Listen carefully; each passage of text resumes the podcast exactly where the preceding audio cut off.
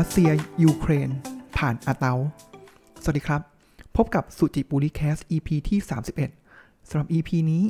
ผมอยากจะมาชวนคุยครับ เรื่องของสงครามรัสเซียผ่านมุมมองอาเตากันครับ ผมเชื่อว่าเพื่อนๆผู้ฟังหลายท่านนะครับ พอเราได้อ่านชื่อหัวข้อตอนนี้แล้ว หรือว่าอย่างที่ผมเกริ่นไปแล้วว่าเรื่องสงครามรัสเซียกับอาเตาเนี่ยคงสงสัยนะครับว่าเอ๊ะมันเกี่ยวกันยังไงนะครับ ผมอาจจะลองให้เพื่อนๆผู้ฟังเนี่ยพอส สักแป๊บหนึ่งนะครับ ว่าเอ๊ะเออ มันเกี่ยวกันยังไงนะครับ ก่อนที่จะมาลองฟังมุมมองผมกันนะครับ ว่าเออมันเกี่ยวกันได้อย่างไรนะครับ หรือมันไม่เกี่ยวก็ได้นะครับ จริง ๆ แล้วก็อาจจะไม่เกี่ยวเลยก็ได้นะครับอะอันนี้ลองนึกดูสักพักนะครับ ส่วนถ้าเกิดใครพร้อมแล้ว มาลองฟังไปพร้อมกันได้เลยครับก่อนที่จะเริ่มต้นนะครับ ก็ขอเท้าความอาเตานิดนึงนะครับ ว่าเอ๊ะอาเตาเป็นใครนะครับสำหรับคนที่ติดตามวรรณกรรมสามก๊กนะครับ ผมว่าทุกๆคนน่าจะจำได้ว่าอาเตาเป็นใครเป็นอย่างดีนะครับอาเตาเป็นบุตรของเล่าปีนะครับเล่าปีก็จะเป็นกษัตริย์ผู้ครองฝั่งจกก๊กนะครับก็มีขงเบ้งเป็นกุนซือนะครับ แล้วก็ถ้าเกิดย้อนไปอีกนะครับ ผมว่าถ้าในรุ่นผมแต่ผมไม่แน่ใจรุ่นอื่นๆนะครับ ในบทเรียนวิชาภาษาไทยก็จะมีตอนหนึ่งเลยครับ บทหนึ่งเลยที่พูดถึงเรื่องของจูล่งฝ่าทับรับอาเตา ไหนๆก็พูดถึงตอนนี้แล้วนะครับ ก็มา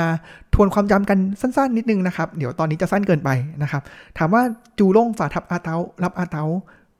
เหตุการณ์เป็นอย่างไรนะครับ ก็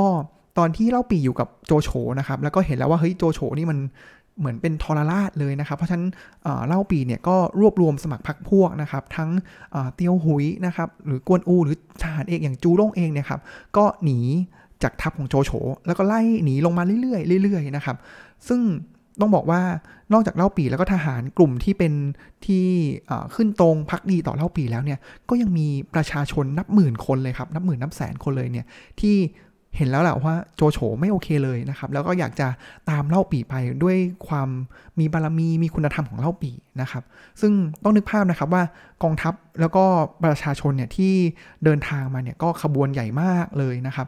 เล่าปีแล้วก็ทั้งเตียวหุยกวนอูนะครับ ก็จะเป็นทับหน้าไปแล้วนะครับ ก็เดินผ่านไปแล้ว แล้วก็จุดสำคัญเลยนะครับ ก็คือสะพานเตียงปันเกี้ยวนะครับ อันนี้เป็นสะพานที่ทุกคนน่าจะจำกันได้นะครับอะเมื่อเล่าปีแล้วก็เตียวหุยเนี่ยทับหน้าเดินผ่านไปแล้วนะครับ แล้วส่วนจูล่งเนี่ยจะเป็นทับหลังที่คอย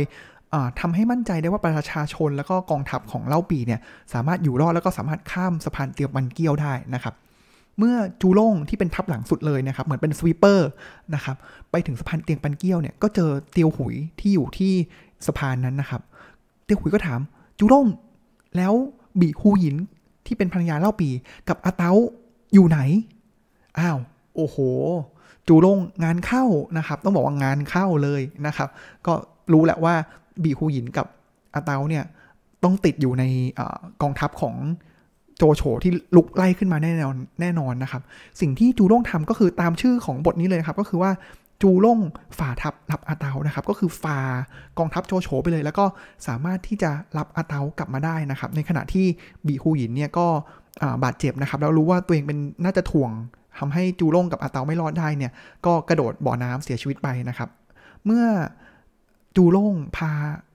อาเตามาส่งให้เล่าปีเนี่ยครับมันก็จะเป็นบทที่ผมว่า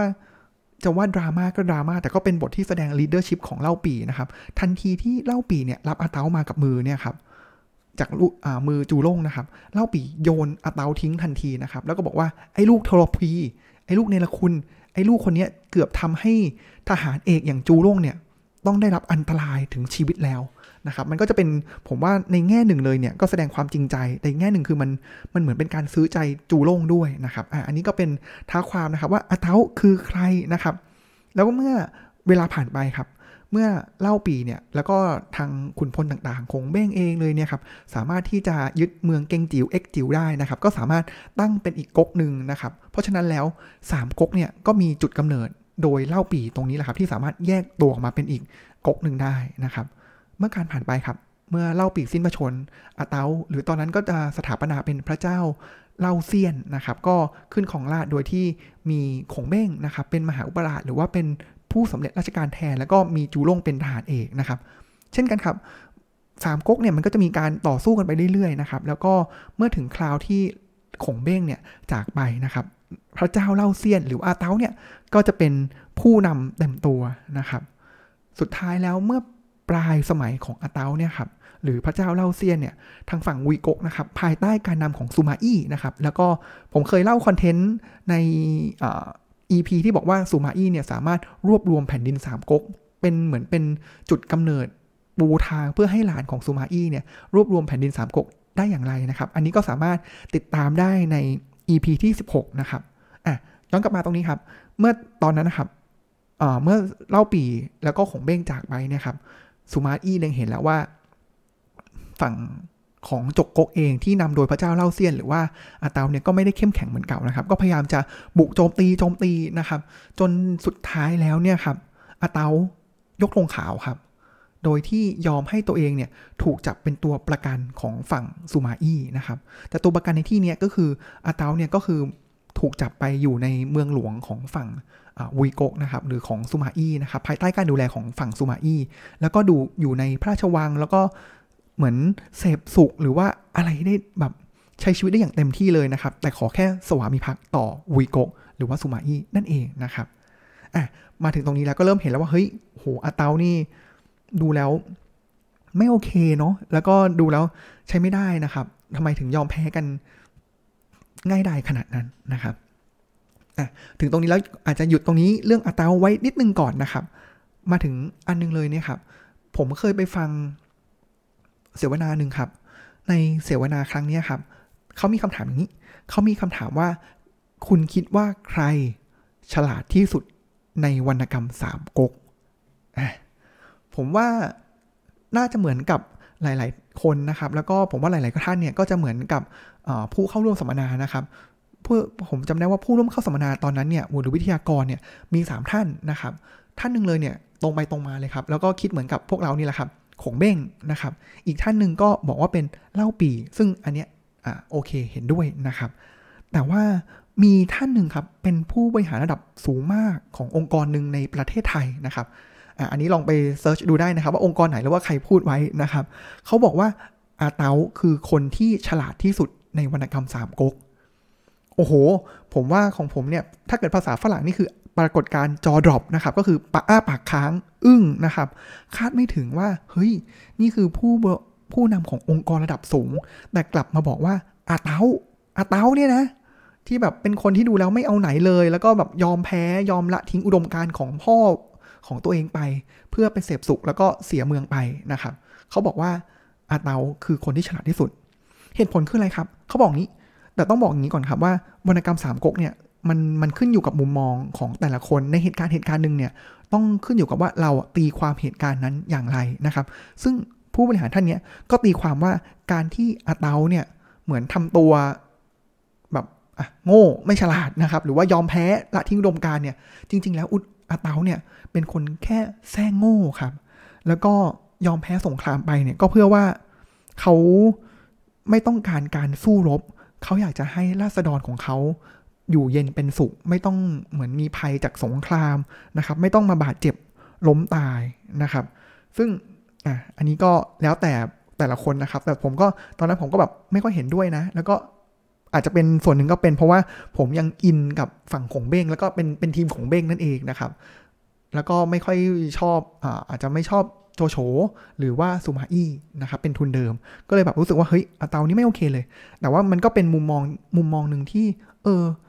น่าสนใจนะครับ เป็นมุมมองใหม่สำหรับผมนะครับอะกลับมาครับ กลับมาที่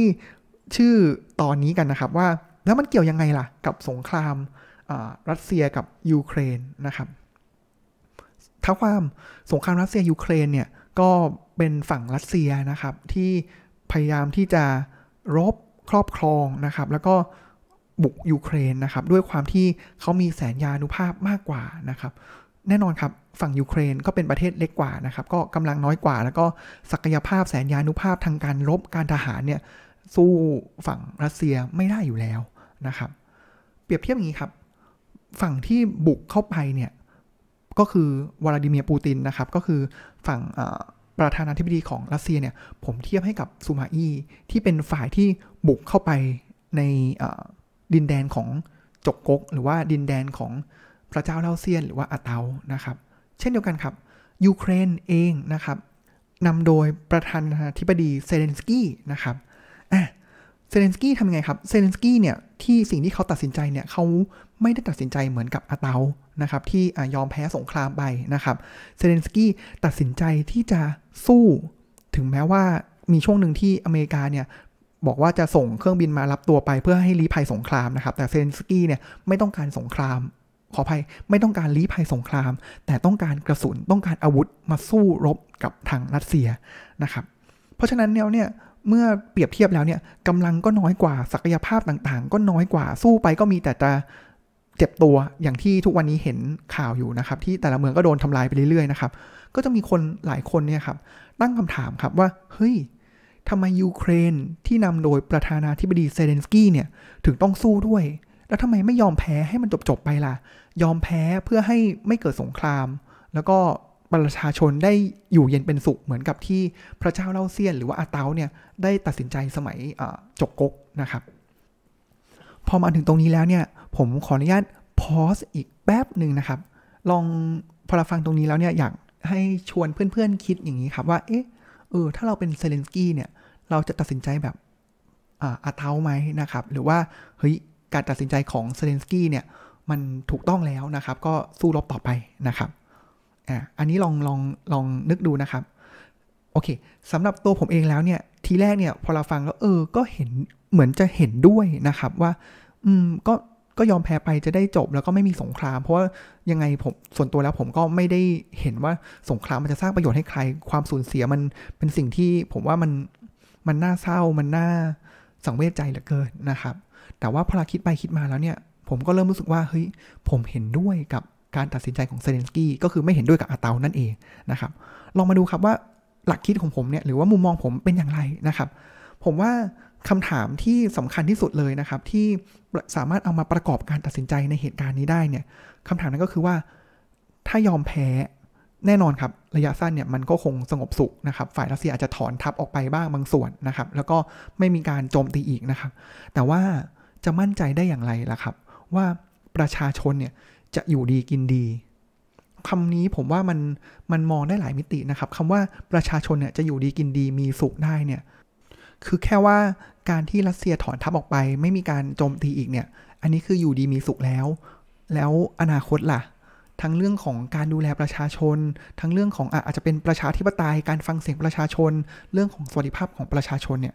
จะมั่นใจได้อย่างไรว่า การตัดสินใจที่จะยอมแพ้แล้วเนี่ยประชาชน จะสามารถคาดหวังถึงสิ่งดีๆ ได้ทั้งระยะสั้นและระยะยาวนะครับ ซึ่งก็ส่วนตัวแล้วผมเป็นคนมองระยะยาวมากกว่านะครับ ว่าจริง ๆ ถ้าเกิดเราเห็นอยู่แล้วอะว่าถ้าการที่เรารู้ว่าสู้แล้วแล้วเราเล็งเห็นผลที่อย่างน้อยมันเป็นผลดีได้ในอนาคต หรือว่าเราเห็นแล้วแหละว่าถึงแม้ว่าเราไม่สู้เรายอมแพ้ แต่ว่าก็ยังหายนะอยู่ดีนะครับ ซึ่งผมก็เชื่อว่าถึงแม้ว่า ถึงต่อให้เซนสกี้ตัดสินใจยกธงขาวแล้ว แต่ว่า ผมว่าความพอของปูตินหรือรัสเซียเนี่ย ผมก็ไม่สามารถคาดเดาได้ว่า ถ้ายอมแพ้แล้วเนี่ยจะเกิดอะไรขึ้นอีก เขาจะถอนทัพจริงๆไหมหรือว่าเขาต้องการจัดการให้หมดไปเลยนะครับ เพราะฉะนั้นแล้วเนี่ย ส่วนตัวก็เลยมองว่าวิธีการแบบอาเต๊าในสถานการณ์แบบเนี้ยก็อาจจะไม่เหมาะสมยิ่งถ้าเกิดดูจากพฤติกรรมของปูตินแล้วเนี่ยครับที่มีการทั้งพอลา ยูเครนสู้หรือว่าทางชาติตะวันตกที่พยายาม support แล้วนะครับ แล้วปูตินก็มีการข่มขู่ด้วยอาวุธนิวเคลียร์หรือว่าทำลายแบบโอ้โหยิ่งถ้าดูเหตุการณ์ในเมืองบูชาอย่างเงี้ยครับที่มีการถล่มอย่างบ้าคลั่งอย่างเงี้ยครับผมว่าต่อให้ยอมเนี่ยทั้งระยะสั้นระยะยาว ไม่เป็นผลดีต่อยูเครนเป็นอย่างแน่นอนนะครับ มาถึงตรงนี้แล้วเนี่ยครับก็อยากจะชวนคิดต่อนะครับว่าเออแล้วพลาฟังเหตุผลหรือว่ามุมมองของผมแล้วเนี่ยเพื่อนๆคุณผู้ฟังเนี่ยครับรู้สึกอย่างไรนะครับ คิดเห็นเห็นด้วยหรือว่าไม่เห็นด้วยอย่างไรนะครับ ก็อยากจะมาแลกเปลี่ยนกันนะครับ แล้วก็ผมว่าเรามาช่วยกันดูนะครับว่าในหลาย ๆ เหตุการณ์เนี่ยพอเรามันเห็นความเชื่อมโยงเนี่ยเราสามารถที่จะเรียนรู้จากสิ่งต่างๆ สิ่งที่เกิดขึ้นเคยเกิดขึ้นในอดีต หรืออาจจะเป็นสิ่งที่เคยเกิดขึ้นในวรรณกรรมได้นะครับ แล้วเราก็มาเรียนรู้กันครับว่า เออ แล้วถ้าเราเป็นอยู่ในเหตุการณ์เหตุการณ์นั้น ไม่ว่าจะเป็นทั้งอาเตาหรือว่าเซเลนสกี้เนี่ยเราจะเดินหน้าอย่างไรนะครับสำหรับวันนี้ก็ขอขอบคุณที่ติดตามรับฟังนะครับ ตอนที่ไม่คิดว่ามันจะเกี่ยวกันได้ หรืออาจจะไม่หรืออาจจะไม่เกี่ยวกันเลยจริง ๆ ก็ได้นะครับ ก็ก็ขอขอบคุณที่ติดตามรับฟังแล้วก็สำหรับวันนี้ก็ขอกล่าวคำว่าสวัสดีครับ